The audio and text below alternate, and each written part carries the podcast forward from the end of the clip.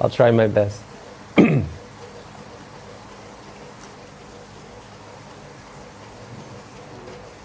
Thank you for inviting me here this morning to give a talk on the Dhamma.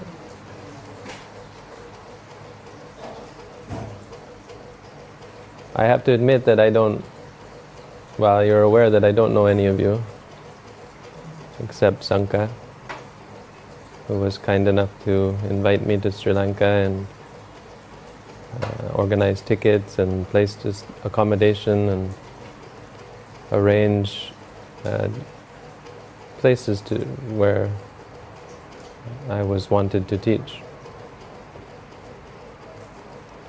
I also don't know why I'm here or where this is. So have to uh, improvise on what I'm going to say. I'm not a Buddha.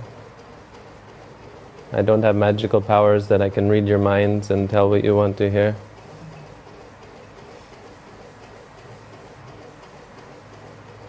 But I do know something about the Buddha's teaching, enough to know what is useful for people, what is most essential,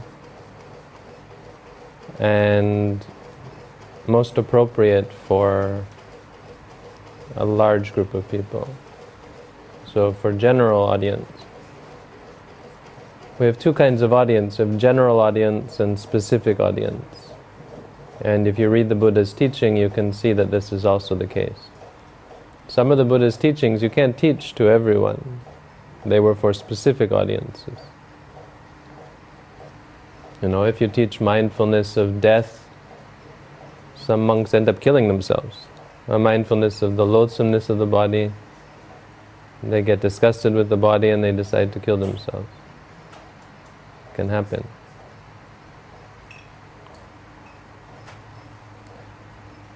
And some teachings are for a general audience, so they're applicable to many people, or most people, or all people.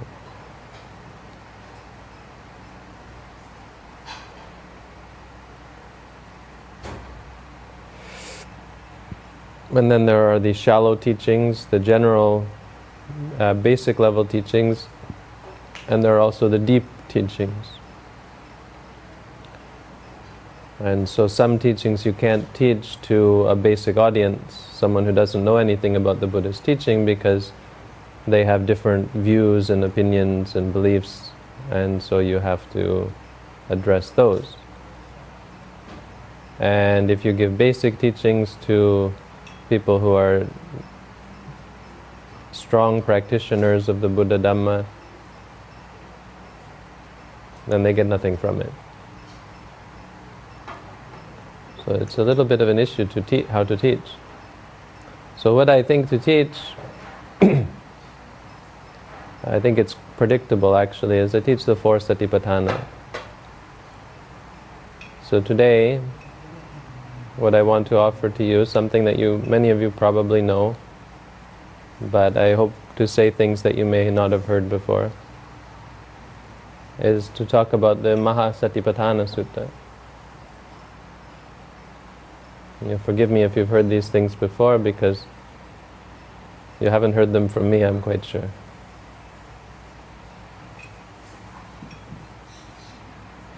Some of these things I, I teach on the internet um, so some of you may have been following what I teach.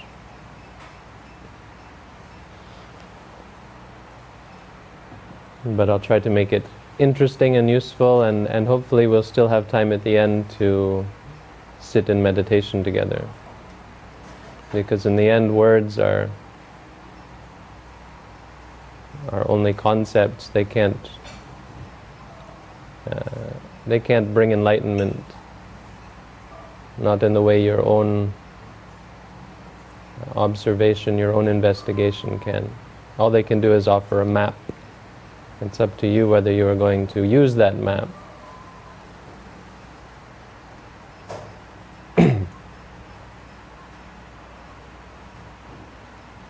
So the Satipatthana Sutta is is useful. I think it, for many, for those of you who, are, who know of it, it's, it doesn't require much explanation. But there may still be some some uh, uncertainty as to how important the Satipatthana Sutta is. I mean, I think most people know it is important, but then all of the teachings of the Buddha are important. Maybe only some people should practice the Satipatthana and some people should practice something else, or maybe you only practice it when you start, or only practice it when you're almost enlightened, or something. The truth is that it's very easy to believe that, or reasonable to suggest that Satipatthana is the heart of the Buddha's teaching.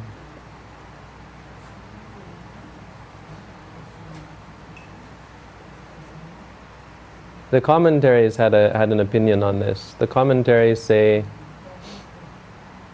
that all of the Buddha's teaching if you if you take the whole of the Buddha's teaching and uh, distill it down to one one word actually. Do you know what that word is? It's a compound word. So one one idea. Can you guess what that word is? Those of you who some of you know the Buddha's teaching, I'm sure. Yeah. Most of you. What is the core concept of the Buddha's teaching. The commentary gave it, so you, it is, there is an answer. It's not just a guess. No. Huh? Very good. Appamada pada is what he says. Appamada pada meva otarati. It goes down to the appamada pada. The pada is the path to appamada.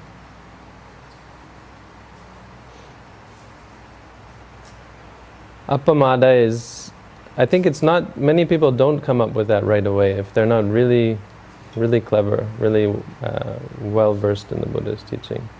I think it's partly because in Sri Lanka, pramadaya has taken on a different meaning.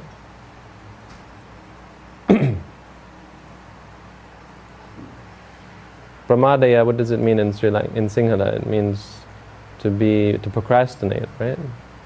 But that's not what pamada means. In Pali, it doesn't mean to procrastinate.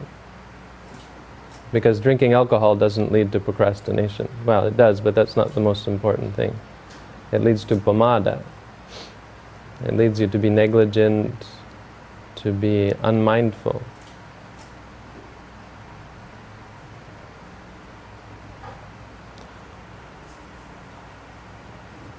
So satipatthana is, is essential because the word sati uh, is used to mean uh, the act of being not negligent, of being appamada.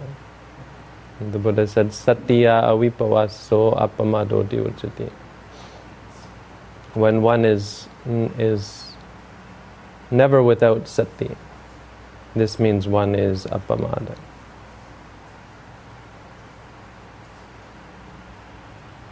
Furthermore, we have the sutta itself that tells us this.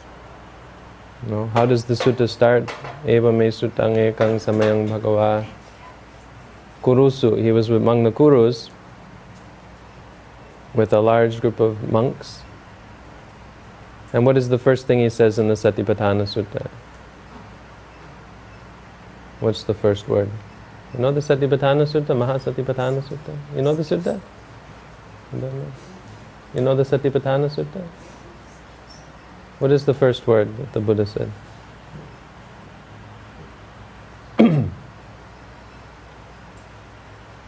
Satipatthana Sutta, you know?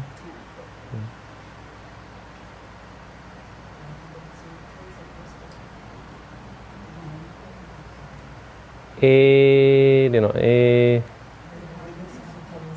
Huh? No, no, that's already, we've already passed that. What's the first thing the Buddha says? Ekayano. You know this? Ah, something new then. Okay. See, this is, I have to test you to see what you already know. I don't want to say something that's already obvious. It's not obvious.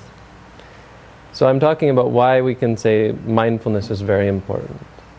Well, I said because the Buddha said this means to be not. What does it mean to be appamada? It doesn't mean to to know what time it is and not be late. That's not what it means. It means to have sati. Always to never be without sati. When you constantly have sati, then you're not then you're not pramada But now we have something else. We have the Satipatthana Sutta, and everywhere the Buddha taught, uh, in the Satipatthana Samyutta as well, it says, Ekayano ayang bhikkhave mago. Bhikkhave, see here, oh bhikkhus, uh, ayang mago, this magga, this path, uh, ekayano. Eka means one, and ayana means going or, or way. So this path is the one way. This is how he started the sutta. He started. He said, "I'm going to tell you what is the one-way path, or the path that is the one way." So, yes, ma'am. So it's a one way. So you, there's no U-turn to come back once you arrive. This this is there's five meanings to the word one way. One of the meanings is one of the meanings is it only goes in one direction. Yes. It, it won't lead you anywhere else. You know, you, you this path leads here. You follow this path, you won't go this way. You won't go astray. You, you cannot go any other way. If you're practicing it, it will only lead there. Uh, it's also the way, well, anyway, we don't have to get into that. But um, the point is, it, that gives it some importance. The, the, to say that this is the Ekayana Magga means something. So when you chant the mantras, it keeps you focused and it keeps you directed Absolutely. on that path. Yes, I'll get into that actually. You keep that keep that word mantra in mind because that's going to become important. Very well said. That about sums up the whole of it, what you just said. Okay. So this is so ekayano ayang bhikkhave mago, and then he says to five things. This is the one-way path to five things. One, to purify your mind, or to purify beings, he said, satanang visuddhiya. Two, to overcome soka parideva dukkha domanas, uh, soka parideva ng samatikamaya, to overcome sorrow and lamentation. Three, to be free from bodily suffering and mental suffering. Four, to find the right way, the right, uh, or to find the truth. Nyayasa atikamaya, to find what should be, to understand what should be understood. And nibbanasa satikiriyaya, to see nibbana for yourself. So you didn't know that. Maybe you've never heard this before. This is the one-way path to nibbana. Satipatthana. Yatitang chattaro satipatthana. That is to say, the four satipatthanas. So, I say this to give you an idea of how important it is. If you want to know from a Buddha, from the Buddha's point of view, uh, what is the path, what is the way to reach nirvana, here you have it. I give you the four satipatthanas. So I'll try to explain these briefly and still give some time to meditate together. Okay? All right. First of all, we talked. Let's briefly mention what are these five five things. So to purify the mind, to, it says the purification of beings. But we have to understand what we mean by purification here. Briefly, purification doesn't mean purification of the body, although that is also important for meditation. Uh, it means purification of the mind. So when you talk about purification in Buddhism, you refer to the mind that is pure. This means the mind that is free from uh, lobha, dvesha, lobha, dosa, moha, is free from uh, all kinds of uh, defilements of the mind.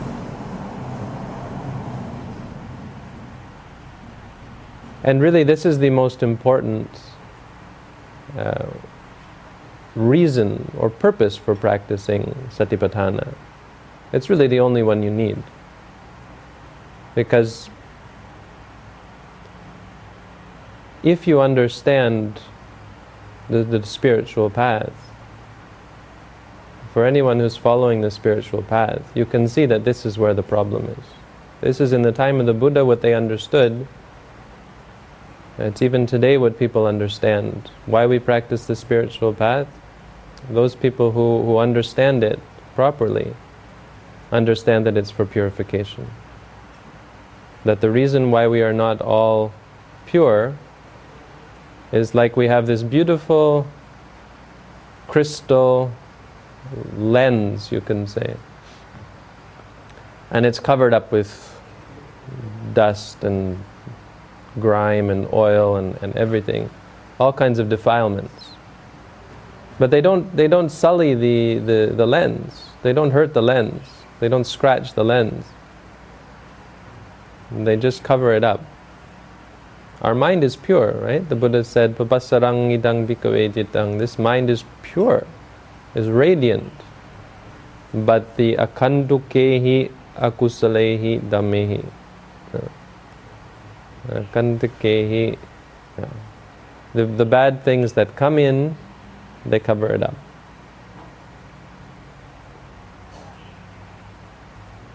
And so all the spiritual path is is to remove those defilements and let the purity that is within shine.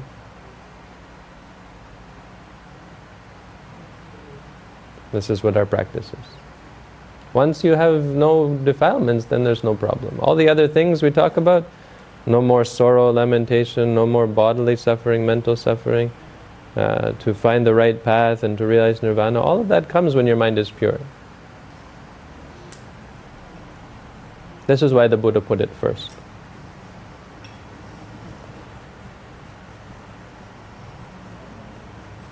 So, how does Satipatthana? Now we have to ask the question how is it that Satipatthana purifies the mind? Well, first we have to understand what we mean by sati and what we mean by patana. No? Sati or sati upatana, you can say. What do we mean by the word satipatthana? Sati is a difficult word because it's so simple. And so in English they trans they read the texts and they tr- they tried to think about it and they decided that the best translation for what the Buddha was talking about was mindfulness. Now most Buddhist teachers today denounce this translation and will say I'm not alone. They will say it's not a very good translation. The word mindfulness, in fact, is better, a better translation of the word sampajanya, which is closely related to sati, but it's a different word. Sati doesn't mean to be aware. It doesn't mean to. Uh, doesn't have anything to do with knowing the object. When you when you meditate, you take an object.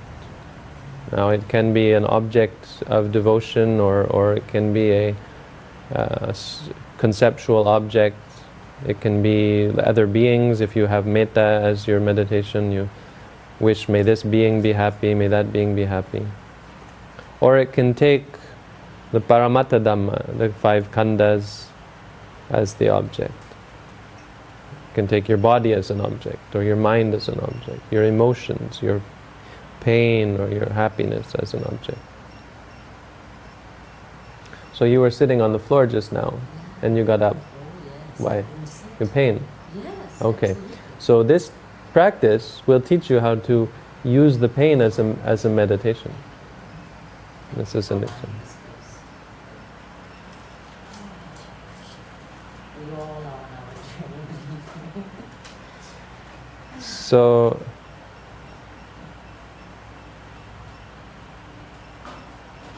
the mindfulness, what mindfulness is, when you sit there and you're in pain, you're aware of the pain. yes. We don't have to, we don't have to help you be aware of the pain. That's not what meditation is. Anyone who says meditation, you just sit and be aware. Well, there's some truth to that. But the, the key is in the word just. Because you were not just aware of the pain. You had the pain and then. Oh, I wiggled, I massaged. That's right. Was. How do you get to that state of just being aware of the pain? That's the key. This is what sati is for. Thank you. Powerful messages. That I am so enlightened today. I'm so honored. Thank you, sir. Welcome. Because you know it's been put in layman terms for me. Okay, good. Thank you. S- There's more. Thank you. Uh, what sati? Sati is described as grabbing the object or holding firm to the object, and it's kind of curious because we talk in Buddhism, don't grasp, you know, don't hold on, but it's a different kind of holding on. It means holding still, hold still, so that you don't go to the next step of liking it or disliking it or, or, or so on. So you kind of let your mind. Well, I'll, I'll explain. Don't don't jump to conclusions. Okay. I, I have to go s- step by step. First, we have the concept Is that it good to practice while you're saying this? sure, sure. Should I go back there and see how I feel? If you can, if you want. I'm not criticizing you. You're welcome to sit there, but you can try. Should I try? Well, you don't know how yet. I have to, sh- to explain how. Wait until I, I'll tell you when. Thank you. Okay? Maybe I'll practice later. I'll tell you when to go sit. Good. okay? Thank you. All right. So, to grasp the object. This is important because that awareness arises and you are aware of the object. If you could just hold on to that and not go anywhere else, not go the next step to liking it or disliking it, uh, that, then you would have no problem. You'd just be aware of the pain. It's hard to believe, actually. Many people will, will, will hear that and can't believe that it's, it's true and are horrified by the prospect of having to be aware of the pain. How, how do you escape suffering? Run away from it. you're sitting there. If you're suffering, come sit up here. This is more comfortable.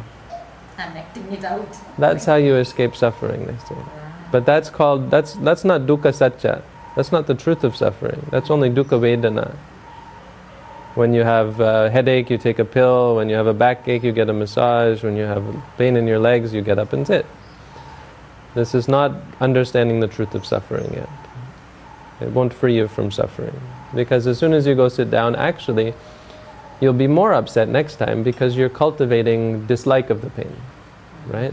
When you say, it's a habit, right? So the more you, you follow the habit, the more uncomfortable you are with just little pain. Until it gets like this, where you can't sit for a long time. If you force yourself, the way the Sri Lankan people do, then, or the Buddhist people do, then eventually you become patient with it and so on and so on. But I'll teach you an even better way. This is the way of sati, the way of mindfulness.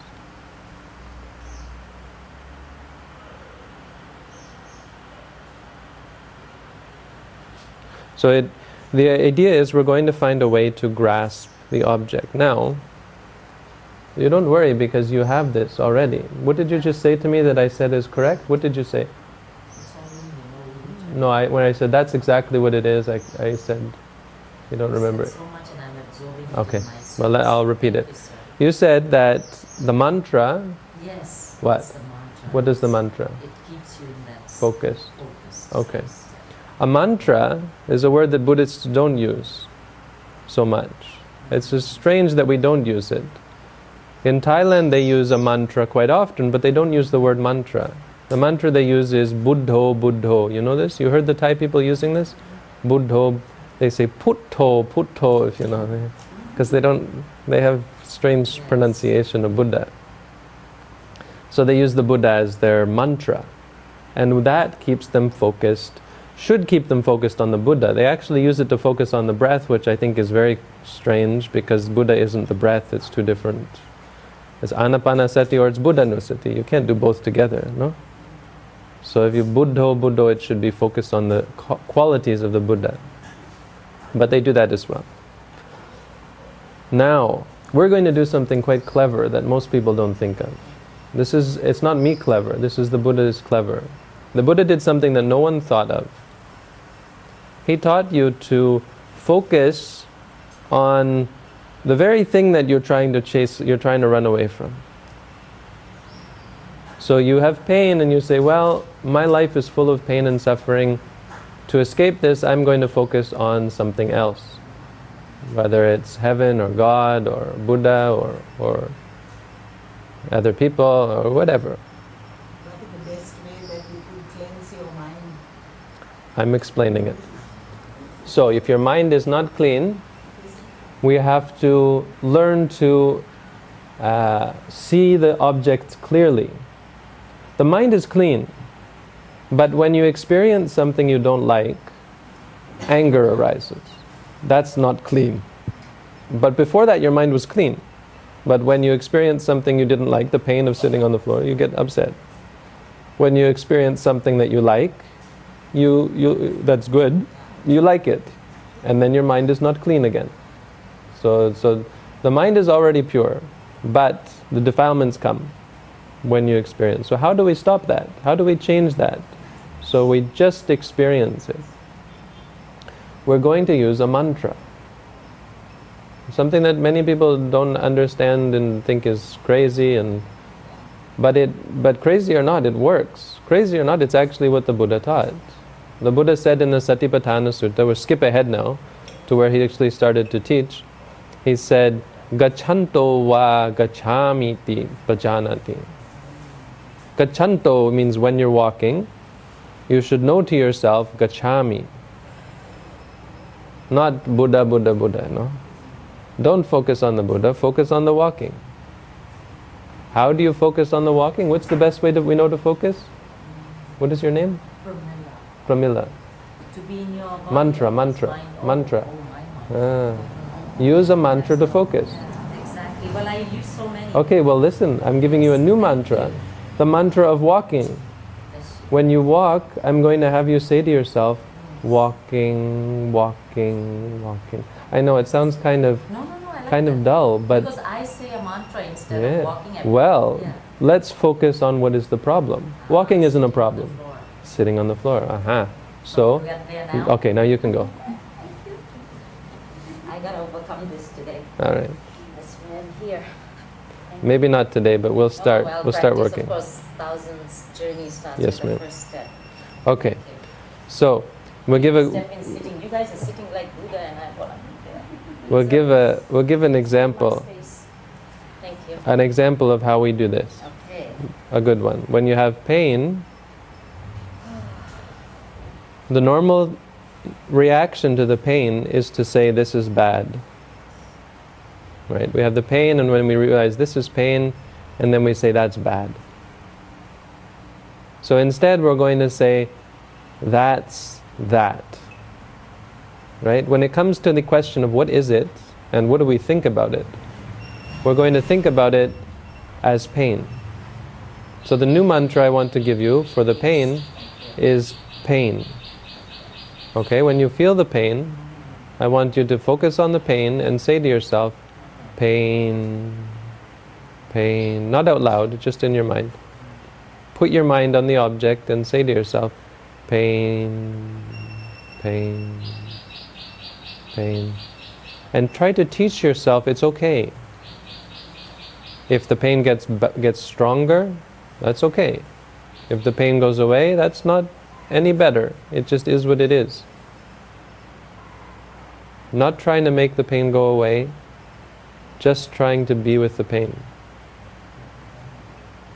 Now, in the beginning, if this is difficult and it, you find your mind still slips into uh, getting angry or upset at the pain, well, then we have a new mantra. See, because the neat thing about sati is you can use, you can grasp onto any object. You can hold on to any object, even your emotions or your defilements. So the Buddha said, when you're angry, you just know that you're angry. So if you get upset at the pain and you don't like the pain, then don't don't keep saying pain, pain, pain. Instead, focus on the disliking, and have a new mantra. Say to yourself, disliking, disliking. See, because the mind is a chain. One thing leads to another. The anger and the pain don't come at once. The pain comes first, and you get upset about it. Now, we can break that chain by finding a new answer. This is not bad, this is pain. You understand? Okay, this is what we mean by sati. That's about it. Okay, I'll sit here forever. Okay, now you sit and you try this and you tell me afterwards how the what the result is. Good. But also listen to what I'm saying because Absolutely. there are still be in my focus, but then yeah. another question just popped in. May I ask? Sure. So when, when you said pain, pain, pain, of course my mind went to my ankle, which is having a pressure on Yes. of the concrete. Yes. So should I like pad myself as beautiful ladies have? You I can. Go there? Is that the See, we're not trying to torture ourselves. Yes, We're just yes, trying to be aware of things as they are. Ah. But So when the awareness went there, then pain, and then then I felt the pain, as you said, let Uh-huh. go. This too shall pass, kind of thing. So I brought, okay, this will go, and then. well, no, no, don't say that. Don't say Oh, that. okay. See, what that's say? what we call putting the cart before the horse. Well, you know this. That means you're you're trying to be wise. You're trying to be clever. We have to be we have to be kind of we have to be well you're saying this too shall pass, but you don't you don't really believe that.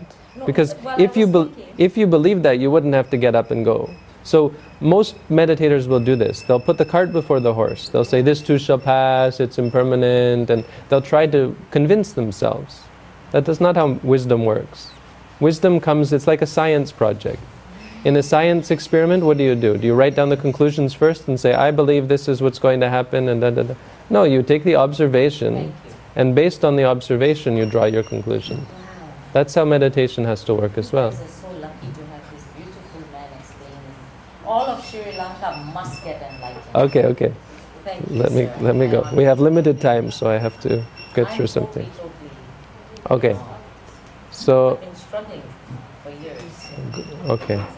So now, so instead of trying to come up with an idea of how it is, just watch it. Just be mindful. It's it's hard because it's too simple, mm. and our minds want to come up with some wisdom or something. But Easy way out. yeah, but this is really the key. Is we we have to keep it at just the awareness level, and trust me, trust me, the wisdom will come. Oh Don't don't try and be wise that's why I'm first. here. Thank you. So look at it as though you're a child, as though you're someone who knows nothing about anything, and focus on pain. And let it tell you, let it tell you what it is. Because it knows what it is. Yes. And it will be very quick to tell you what it is. And then when you don't like it, focus on that and say to yourself, disliking, disliking. Now, this is an example of mindfulness. But when we say satipatthana, we mean the four things that are uh, sort of objects of sati. And so it's use, this gives us a useful framework uh, on which to practice. We practice sati, the mindfulness based on these four things. These are the four satipatthana, and this is the main meditation practice that the Buddha himself taught. This isn't from uh, modern times or a modern teacher or something. It comes directly from the Buddha, who is our, our head teacher. So these four, many of you know already, no? Kaya, Vedana, Chitta, Dhamma. These are worth, when, when people come and do meditation courses at my center, they have to memorize these four. So if you don't know them yet, you might want to take these down and, and keep them in mind. This is, these are the Pali words. I'll explain them in English as well. Kaya, Vedana, Chitta, Dhamma. Kaya means the body. Vedana means feelings or sensations like pain and pleasure. Chitta means the mind, so thoughts or, or mental activity. And Dhamma, Dhamma is a word that we're still fighting over. It's hard to explain exactly what the Buddha means here, but I stand by my explanation, and you can argue with me if you want. The teachings of the Buddha, the Dhammas that the Buddha taught. So, because you practice mindfulness of Kaya, Vedana, and Chitta, these are already Dhammas. But these are basic Dhammas of reality. we're not just trying to stay in, in samsara, we have a path to follow. So on that path, you have to be aware of the dharma of the Buddha, the dhamma of the Buddha, right? Because if you look at dhammanupassana, it doesn't have all things in it. It has specific things. It has the bodhipak, the bojjhangas. It has the khandhas. It has the uh, the uh, uh, indri- the ayatana, the indriya. It has specific things. Why does it start with the nivarana? Right? Why does Dhamma start with? That's not the basic Dhamma. But in the teaching of the Buddha, the nivarana have to come first. In the meditation practice, nivarana have to come first. Anyway, that's I'll get there. I'll explain that eventually. But okay, so kaya, vedana, citta, dhamma, body, feelings, mind, and dhamma. We understand these four. This is the basis of our practice. Kaya, kaya is actually the least important. Because as I said, we're not worrying about purifying the body. We don't care what happens to the body. It, it, it's going to get old, sick, and die. Everyone uh, succumbs to this in the end. You can't purify the body. You purify the body, you have to get rid of everything, get rid of all of it. All that's left is maybe your gold fillings. The rest of it is all uh, blood and pus and urine and feces. If you don't wash it, it smells and so on. So we're not we're not so concerned about purifying the body. It's just going to fall apart and, and die in the end. But ironically, it's the one that we focus the most on. Why? Because it's also the most obvious. When we begin to meditate, the only thing you can see for sure is the body. If you've never practiced meditation before, the mind and the feelings and the emotions, all of these are hard to find. And so the easiest object of our focus is going to be the body. Now, why is that important? Because the body allows us to train ourselves. It's like if you talk about a boxer. Uh, you don't have boxing here, do you? I don't know, a cricket match. You don't just go out and play cricket, you have to do some training first, right? I've never seen them train, but they must do training in cricket, right? You have to learn how to swing the bat. But you don't score any runs, or what do you call them? Uh, points. You don't get any points from swinging the bat, but you have to do it first. If you're a soldier, you have to practice shooting bullets at inanimate objects. You don't get any benefit from shooting inanimate objects, but you have to train. So you get no benefit necessarily from focus. It's not actually true, but there's no immediately understood benefit from focusing on the body. But the training is uh, most effective when you focus on the body because it's always there. This is why we have you focus on the stomach because that's part of the body. You could focus on your feet if you want. When you walk, you focus on your feet. You can focus on any part, your back. So when you're sitting, you'll feel tension in the back. You can focus on that, that's part of the body. We focus on the stomach because it's always there and obvious. So you can try this now. Uh, I've forgotten your name, Prema, Premila? Yes. Yes. Premila, you can focus on your stomach. Yes. Put your hand on your stomach. Yes. You may not need to, but you yeah. can. Or in my mind. Oh, okay. Yeah. Some people need to put their hand there to find yeah, it. So physical. Okay. okay. That's a good So when the stomach rises, Mhm. just say to yourself, rising. Just practice this focusing on the mundane object. And when it falls again, say to yourself, falling. Rising. Falling. Because this is a new technique, so we need a training. You have to train yourself in it. Know, practice that. Practice training yourself to experience the object as it is. This is kaya, kaya nupassana. Kaye kaya nupasi viharati. Vedana, we've already gone over. This is when you feel pain. When you feel pain in the body, focus on the pain and say to yourself, pain, pain, pain. If you feel happy, also Vedana. And this is also important because pain will lead you to be unhappy, but happiness will lead you to greed, will lead you to attachment. You will start to think of the happiness as dependable and satisfying. And so when it's not there, you'll wonder why it's not there and you'll find a way to make it come and you'll spend all your life chasing after pleasure. And we know where that leads. That leads to addiction, you know, it leads to dissatisfaction, boredom, frustration when you can't get what you want. So it's equally important to be mindful, not to get rid of the happy feelings, but to be mindful of them and to be able to let go of them as well.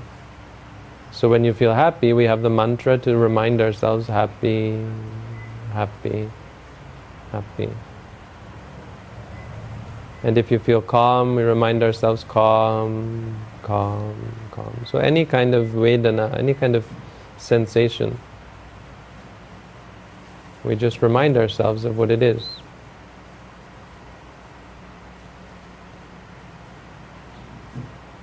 The third one, citta. Citta refers to the mind. And in this case, we think of it just as the thoughts. When your mind is thinking about the past or future, good thoughts, bad thoughts. We're going to take the essence for practical purposes we'll only focus on the fact that it is the mind. Whether you like the thought or dislike the thought, we put that aside for now. In regards to the mind, we'll only take the aspect of thinking.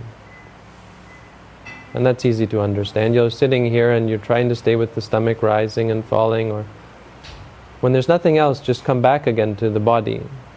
We say come back to the stomach, it's quite obvious. It's an aspect of the body that's obvious.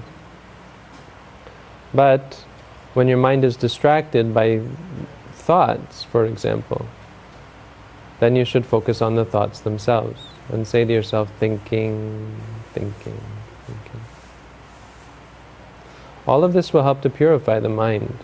It will keep your mind from getting caught up in uh, likes and dislikes and uh, partiality and aversion and so on.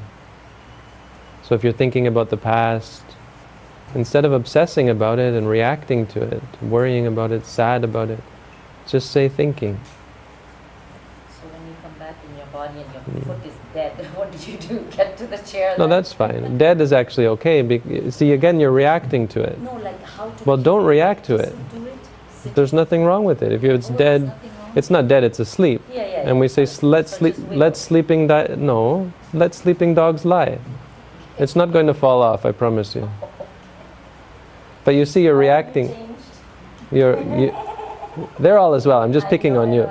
But you're, you're reacting to it, you see. So we're trying to change that. Well, we're trying to change that so you don't react. Sitting in your sadhana, meditating, yes. take time. What would be ideal time for me to start such a beginner sitting? Okay, well, questions later. Questions later. Let me finish. I'm almost finished. Okay, thanks. Citta means um, means thoughts. So if you're thinking about the past and your husband or so on, that would be an example. Instead of obsessing over it, you'll just say to yourself, thinking, thinking. Let the thoughts come, but they're just thoughts, and you can be at peace with them. If you're thinking about the future and normally worry would arise or fear about the future, instead, just see it as thinking. Again, thinking, thinking, planning, planning, and so on. This is mind. Kaya, Vedana, Citta. The fourth one, Dhamma. As I said, the first set, the most important set, is called the Nivarana. Nivarana means the hindrances. So these are things that obstruct your practice and also in life. You can say these are hindrances in life. They keep you from succeeding, from achieving your goals, from being at peace. These five hindrances are well, they have big names. The names are sensual, uh, sensual pleasure, sensual desire, ill will, and so on. But we give them simple names liking, disliking, drowsiness, distraction, and doubt. So again, you should remember these. I'd have people memorize them, but you're not my students yet, so I won't won't force you to.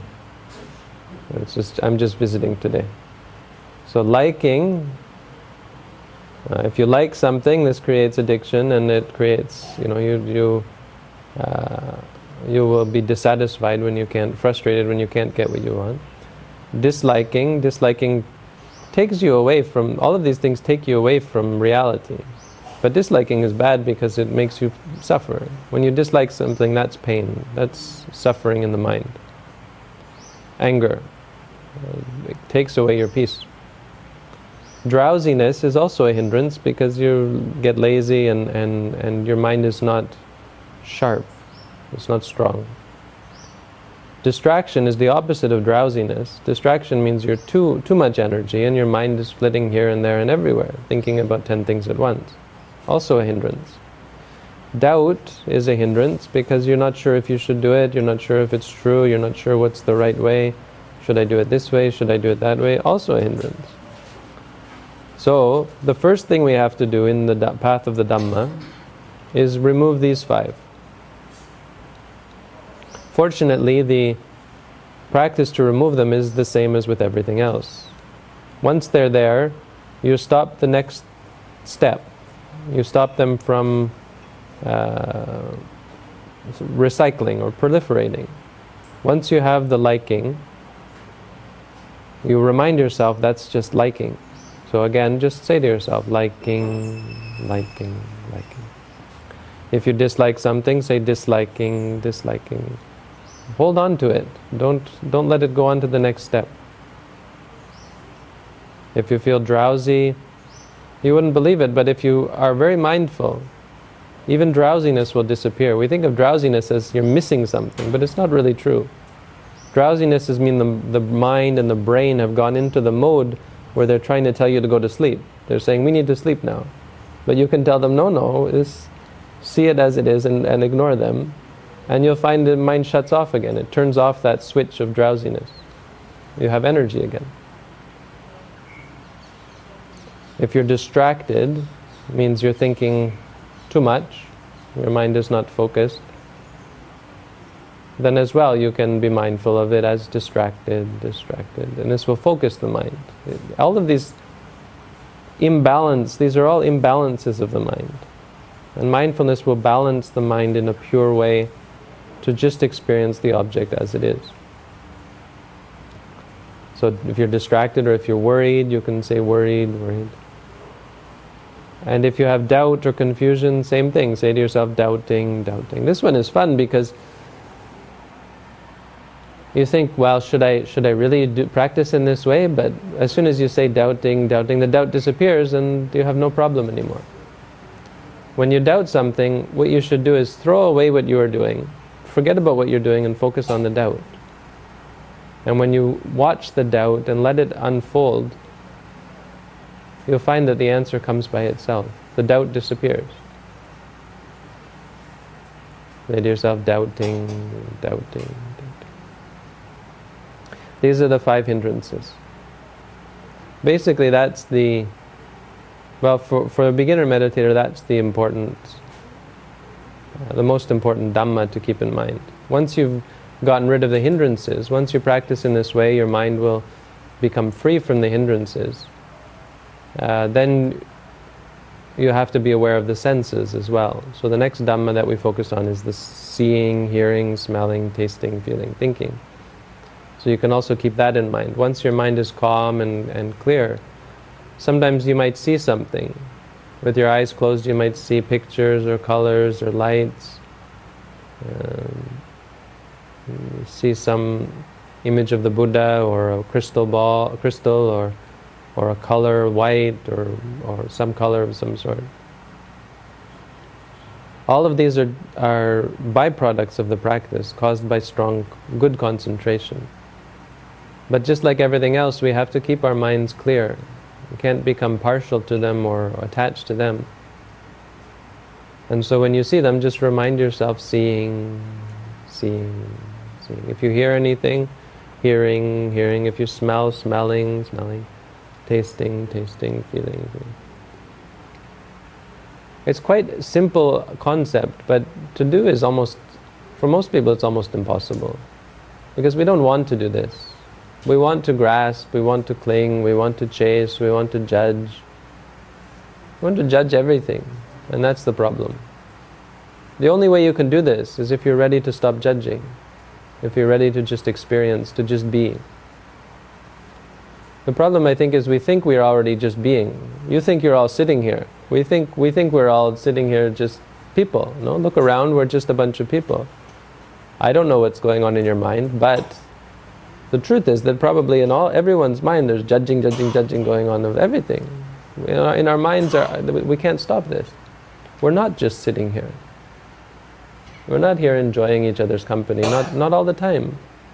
Our minds are wandering and here and there and, and, and judging. No? So this practice will, will work to, to do away with that, to help us to see things as they are, not how we want them to be or how we don't want them to be. And once we see things how they are, then we will uh, free ourselves. So all of the teachings of the Buddha will come into play. Then we will, then we will reach nibbana, nirvana. Then we will become free from suffering. Then we will become enlightened. Because enlightenment means to, well, two things. First, to shine a light on something, no? It can also mean to become lighter, to not be weighed down by our judgments. But it, the light, the idea of shining a light means to, to understand and see things clearly. Because without light, you can't see. So, an enlightened being is someone who see th- sees things as they are. They don't change to become someone else, they just know the truth. And so, this is the problem is that we don't focus our minds on the truth. We want to chase away the truth. When we have pain, we don't want to experience the pain. When we have bad thoughts, we don't want to experience the bad thoughts. We want to only have these types of experience, not have these types of experience. So our minds are not open to the whole spectrum of experience in reality.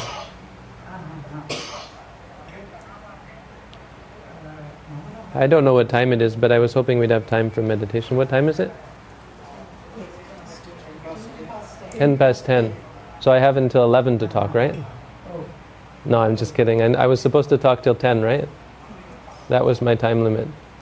All right. Well, then I, I, will do what I'm supposed to do and open it up for questions. So if you have questions, you can now, you can now ask the questions. Uh, in the meantime, you're welcome to sit and close your eyes and meditate. And once there are no questions, then just close your eyes and meditate, and and we'll all just do meditation before 11 o'clock. And at 11 o'clock, we will finish. Yes, ma'am.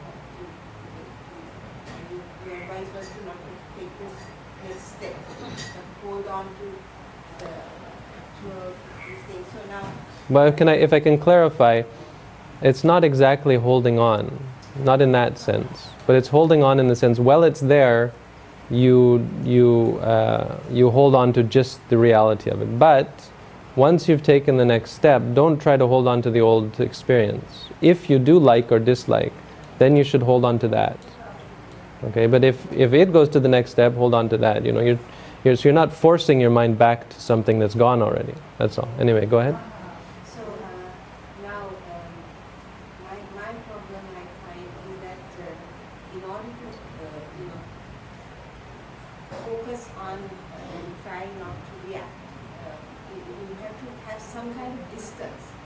Mm. some kind of distance which I find difficult because my problem is I get overwhelmed. Mm-hmm. And so my question to you is whether this mantra or something could help me there without getting overwhelmed to stay uh, without reacting. But you don't need distance. You just need objectivity. The reason you need distance is because you're not capable of objectivity. Right? So that's in life as well. If if if I come here and I know there's someone who I really don't like, then I'll go and stay in the other room. Because I know if I come in the same room with him, we'll shout and yell and, and fight with each other. So the distance, when you can't be objective, you need to keep your distance. If there's someone who you're not comfortable with, it's the same in life. It's the same in meditation. The only way to be, to not judge is to stay away from it. And that's why samatha meditation is so attractive. Because you just ignore the objects. You just avoid the objects. You have pain, well, well, think of something else. Think of something comfortable. But th- that's the difference here is we're not trying to be distant. We're trying to be objective. So to answer your question simply, yes, it will help, absolutely. Once you can be objective about it, or just see it as pain or, or, or whatever the experience is. If you hear a sound that you normally don't like, hearing, hearing, and you're objective. I mean, as to be objective, you need to have some kind of distance from your feeling. Not distance. Distance, I think, is the wrong word. You have it's you have to change your reaction, right? If you if you study Abhidhamma, first there's the experience, then there's the reaction. So the experience is no problem. You can't change that. Experience is experience. It's this that we're worried about. You, you, you, you can't, there's no distancing yourself from experience. You have the experience. And that's, that's ethically uh, meaningless or uh, ethically uh, has, uh, neutral. Who said that? It has no ethical value. There's no. It's not good. It's not bad. It, that doesn't change. The next moment, or one of the next moments, is when you judge it. You say this is good. This is bad. This is me. This is mine. I like it. I dislike it. So on. This is what we have to change, and that's where mindfulness takes effect. Once you experience it, you remind yourself, this is not good. This is not bad. You say, this is this. That's all. I wouldn't worry so much about distance. In fact, I think that's a wrong idea because distance leads people when then when you have pain, you try to run away from it. Well, either way is running away.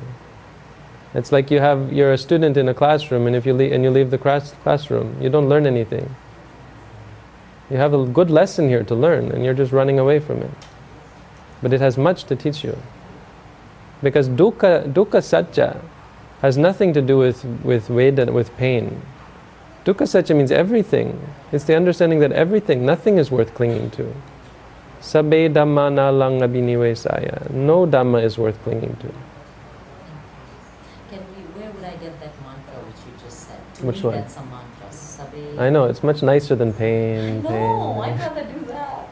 Thank you. Sorry. May I share my story for this beautiful But I'm not going to give it to you because pain is a much better mantra. No, God, no, it's mental. Uh, May I share my story to help you? afterwards, I have I have limited time. Thank You, afterwards, there'll be much time. I will be able to. Uh, We need to take questions. Okay. sir, I want to ask you one question. Okay. When I get into Satipatthana meditation, focus on breath or focus on my mind, like uh, what happens in my chitta, Uh huh. uh, I find that I, all of a sudden I'm thinking what's going in my mind and then I get, you know, I get a thought. I don't think my thought. I, I just sit and I get a thought.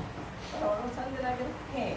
So I concentrate on the pain and then it goes away. I think something else comes. I, uh, then I concentrate on pain. So I find that I'm doing Sattva Satipatthana at the same time. All four aspects of Satipatthana. Am I doing it right or wrong? I, I can't judge. You know, you're asking me, Yes, I, I Yes. No, but I'm- but yes. different. Uh, okay. Um, but first, I have to say is that uh, different teachers will teach the Satipatthana differently. So if you you might get confused by the different interpretations. My interpretation is, as I said, you need to use the mantra. So if you're not reminding yourself, the word sati comes from the, the, the root sar, which is the same as sarana or sanya even, I think. Um, but it- yeah, because the, the, the, the cause of sati is tira sanya, stira, you say, you know, tira, which means firm sanya. So it's this re- recognition, but, but reminding yourself. When you reaffirm that, that recognition, so this is pain, you reaffirm that by saying to yourself, pain, pain. That's what it means to have sati. So if you're not doing that, in my tradition, we say you're, you haven't, you're not practicing satipatthana according to our tradition. Now, when you talk about, you're asking the question of practicing all four, practicing one. Well, you see, they happen one by one, right? It's not exactly at the same moment, but point taken. The answer is to pick whichever one is clearest. You don't, you don't have to worry that there are many. They don't actually happen at the same time. That's not possible. But they're very quick, and it seems to be at the same time. No problem. Pick whichever one is clearest. Because we're not, it's not magic. It's not like a video game where you have to shoot up all the enemies. You know, probably many of you don't play video games, but uh, it's uh, it's about changing your habits and learning. It's about studying, and it should be done leisurely, and it should be done with with with um, patience and and and peacefully. You know, you should be comfortable in it. So slowly try to learn the truth. So it doesn't matter that you catch everything, don't catch everything. The mantra is, is, is the tool that we use to see things as they are and allow wisdom to arise. And the wisdom will come by itself. You'll start to see things as they are. It's like they're telling you something and you're not listening. Mostly we're not listening. We say, oh, shut up, I'm going somewhere else. But do you focus on it and you say, tell me. Tell me what you have to say, and they will tell you. They will tell you three things. You know the three things that they will tell you? That's what they will tell you. Actually, there was uh, that every moment, finally, like this lady was saying, if you get back to Dhammanupassana, then your mind will get clear and then you can focus on one point. isn't it? Say if you're having some eating thoughts, coming, Yeah. so you think of impermanence, and then you can Well, impermanence isn't a practice. No, this is again putting the cart before the horse. What we practice, and this is very important to get in your mind, what we practice is vipassana meditation based on the four foundations of mindfulness. The practice is satipatthana, the result is vipassana. The practice is not vipassana. You don't practice anitya, dukkha, anatma. You don't practice this. This is what comes from the practice. So dhammanupassana isn't anitya. It's not in there. Dhammanupassana is focusing on realities, focusing on the, the aggregates and the senses, but mostly means following the teachings of the Buddha. Yeah, and using using the the teachings of the Buddha as meditation objects, the nivarana, the everything, the bojjhanga, everything. Yeah. Uh, No. Just now you said different teachers who interpret different. Yeah. Well, you can't help that. Uh, I, yeah, but, but how do how do we then know what actually Buddha taught? You listen. We are only getting various Yeah. That's right. Well, you listen and you decide for yourself. You can also practice. You know, at the Kalama Sutta, the Buddha said, "Don't listen just because this teacher says or that teacher says." You know, when you know for yourself, then you get rid of you. You follow that. Um, I give you my argument. I've laid it out here. I've tried to explain why I think this is the way the Buddha ha- would have us teach. Why I think this is very appropriate. Mantra meditation has been around since before the time of the Buddha. The usage of a mantra was the accepted form of uh, meditation at the time of the Buddha. Um, certainly, is what they were practicing in India. So the idea that this is something new or foreign or non non-meditative, or that you can meditate without a mantra, it's uh, I don't understand it so so well. I think it's because um, we hear about meditation and we hear about the idea of what meditation is, and we think immediately that it's just sitting there peacefully. You don't want to hear that it's work, that it takes effort, that it can be painful, that it can be unpleasant. You don't want to hear that. You think, well, why would I want to do it then? It's supposed to be help me escape suffering. So we get an, a pre prejudice about the meditation. We prejudge it thinking that it should be nityai, sukai, atmai. Absolutely. Even though we've, even if we've heard a nityai, dukkha, and atmai, we still think meditation should be stable, pleasant, and controllable. And anytime your meditation is unstable, unpleasant, or uncontrollable, something's wrong, my meditation is no good. So, when people try to use this mantra, if you use a mantra based on, on God or Buddha, it's quite pleasant, S- stable, pleasant, controllable, because it's a concept. Concepts are.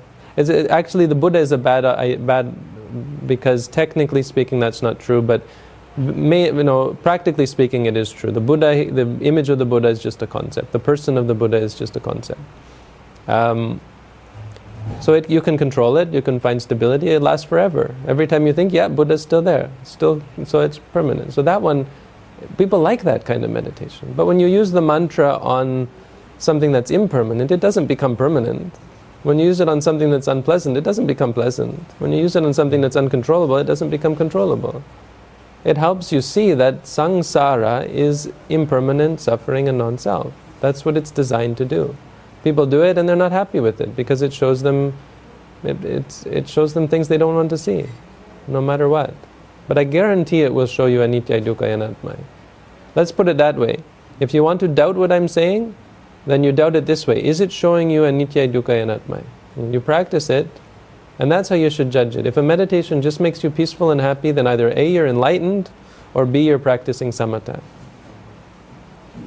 Right? Because if you're practicing vipassana, it will be full of unpleasant things. It won't always be unpleasant, but it will challenge you. It's meant to challenge you. It's meant to enlighten you. Enlightenment is not just not just walking from here to the corner store. Enlightenment is changing who we are from the back of our hand to the front of our hand. Night to day.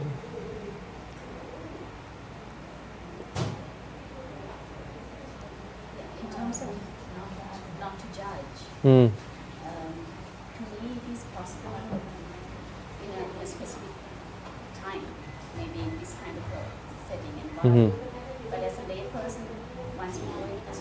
Mm-hmm. um, it becomes a survival need. Mm. You need to um, judge people and understand that these people are this and Mhm. to be able to avoid them. That's not judgment. That, the word judgment is, is just a word. But it's just, the word judge is just a word, but it means two different things. Judge can mean like a judge. A judge figures out who's, who's innocent and guilty. That's perfectly valid. That's necessary. You have to be a judge of everything in your life. A good judge of character, we say, you know. Judging is very important. For monks as well. I have to judge you all.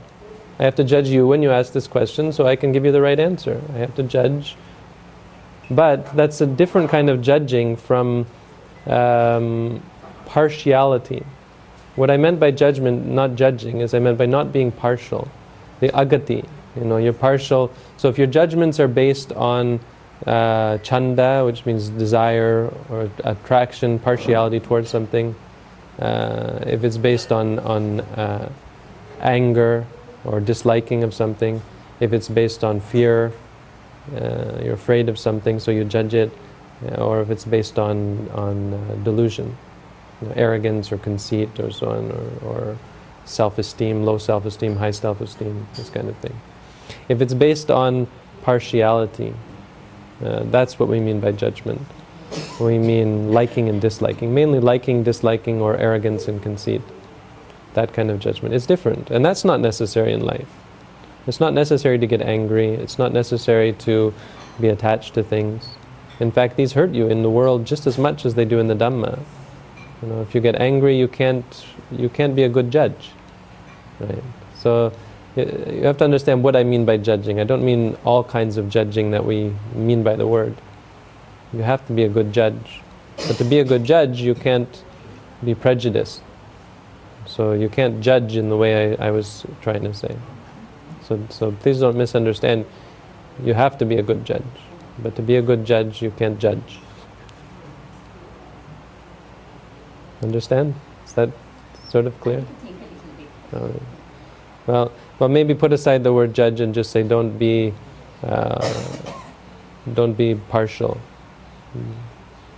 To be impartial, right? A judge cannot be partial. If you have two people and the judge likes this person, that person shouldn't be a judge. They should recuse themselves from the case because they like this person and they're never going to be impartial. So, to be a good judge, you can't be partial.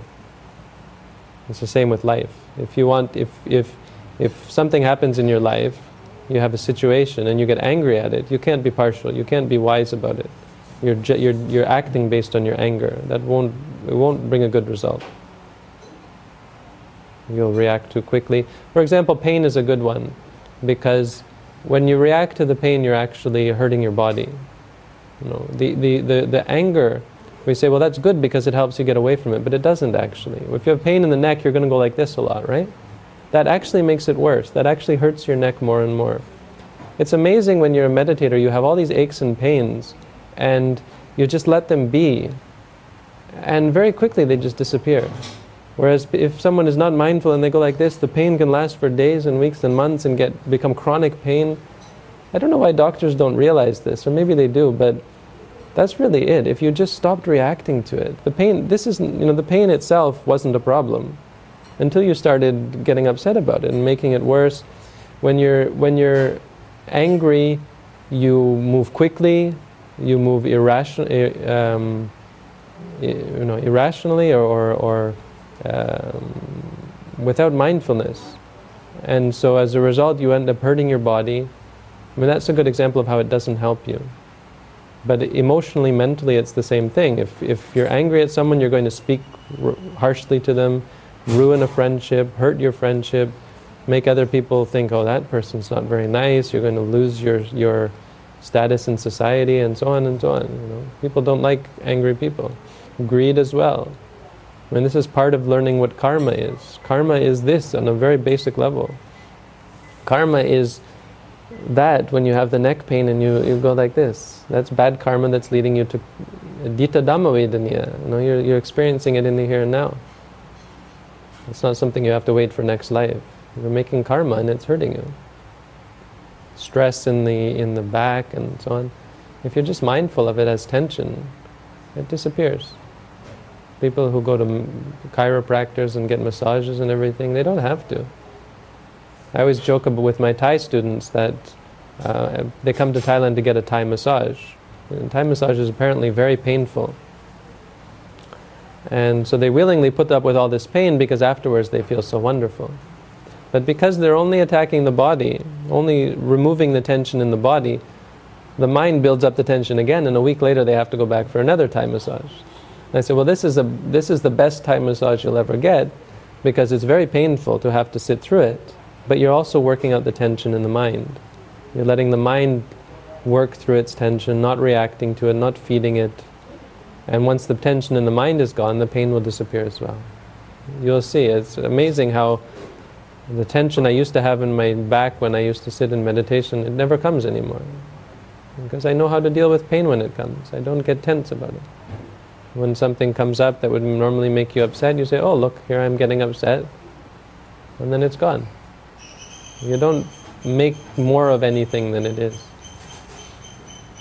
Everything is about uh, how it, how you react to it, and the snowballing. We, you don't have snowballs here, but in Canada, the nature of snow, for those of you who don't know, is that if you have a ball of snow and you roll it in the snow, it collects more snow, and more and more until it becomes bigger and bigger and bigger, and you build a snowman. That's how you build a snowman, because you put one on top of the other.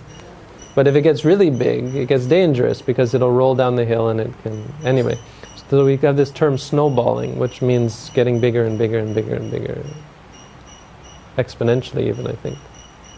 Don't do that. To stop that, you have to break the chain of, of exponential of expansion. It's to stop and put an equal sign in. You know. So, uh, you know, the formula, reiterate, are you engineers? Any engineers here? You have the reiterating formula, and it keeps getting bigger and bigger and bigger. Well, at some point you just put an equal sign in, and then it just stays the same. Doesn't get any worse. And in fact disappears because it doesn't, isn't being fed.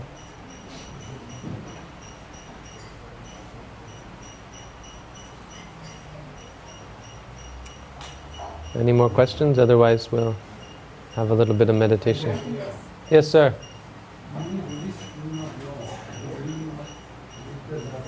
Okay. Uh huh. Sure.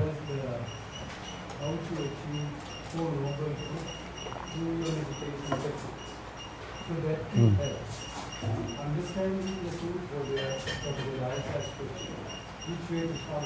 The dharma.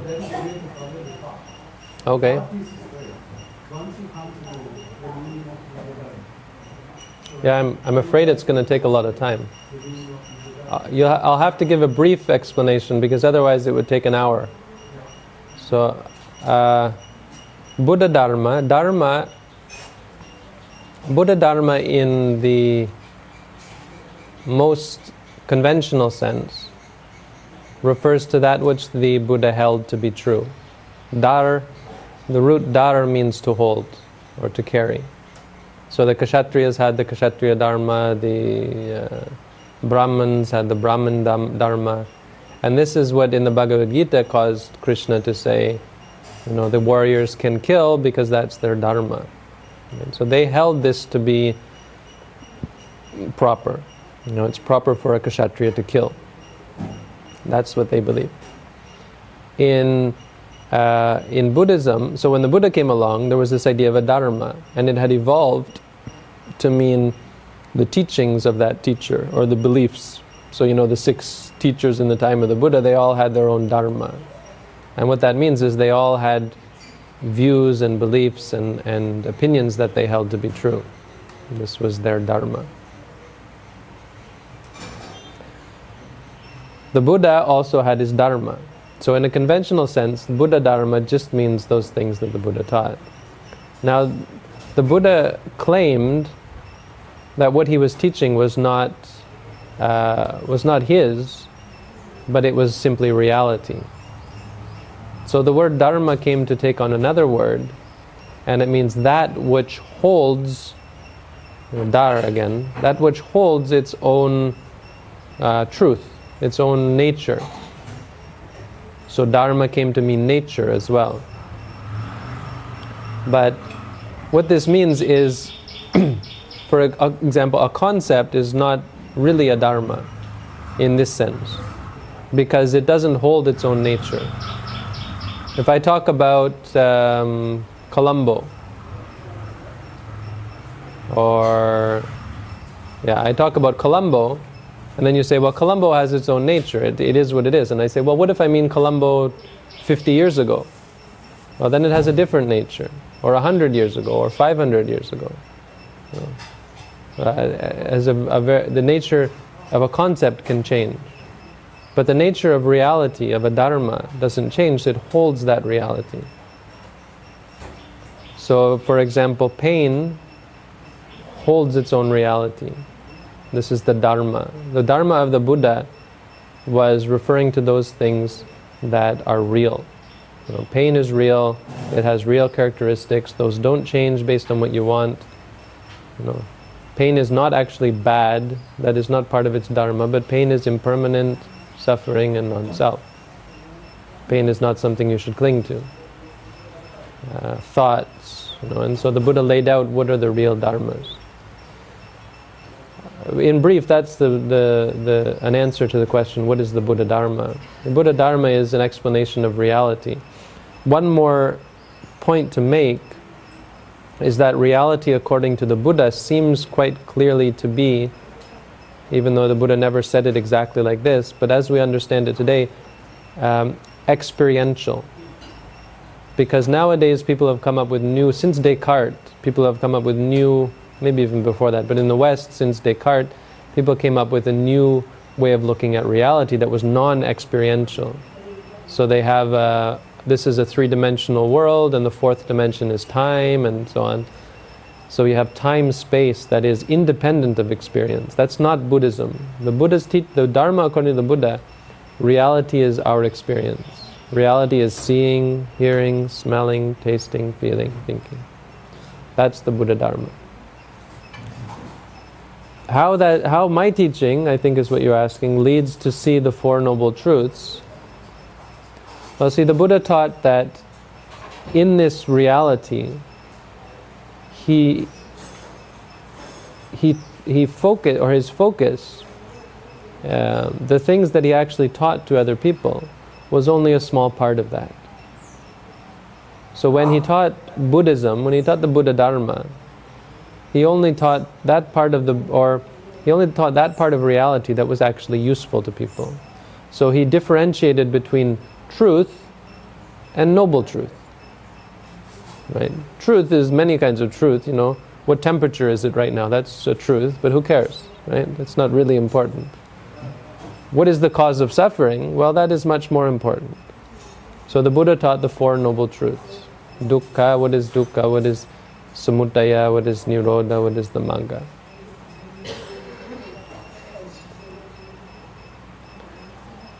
And he gave a, he assigned a, a uh, task for each of the four Arya Satya. You know this? They have the Satya, Kitcha, Kata. Is familiar to anyone? if you study the Four Noble Truths, many people don't realize this, but there's more than just the four things. There's 12 altogether, right? You know this, the Dhammacakkappavattana Sutta? Evanti parivattang dvadasakarang dvadasa. Dvadasa means 12. The Noble Truths, there's 12. 4 times 3. Dukkha has Satya Kitta Kata, Satya Kitcha Kata.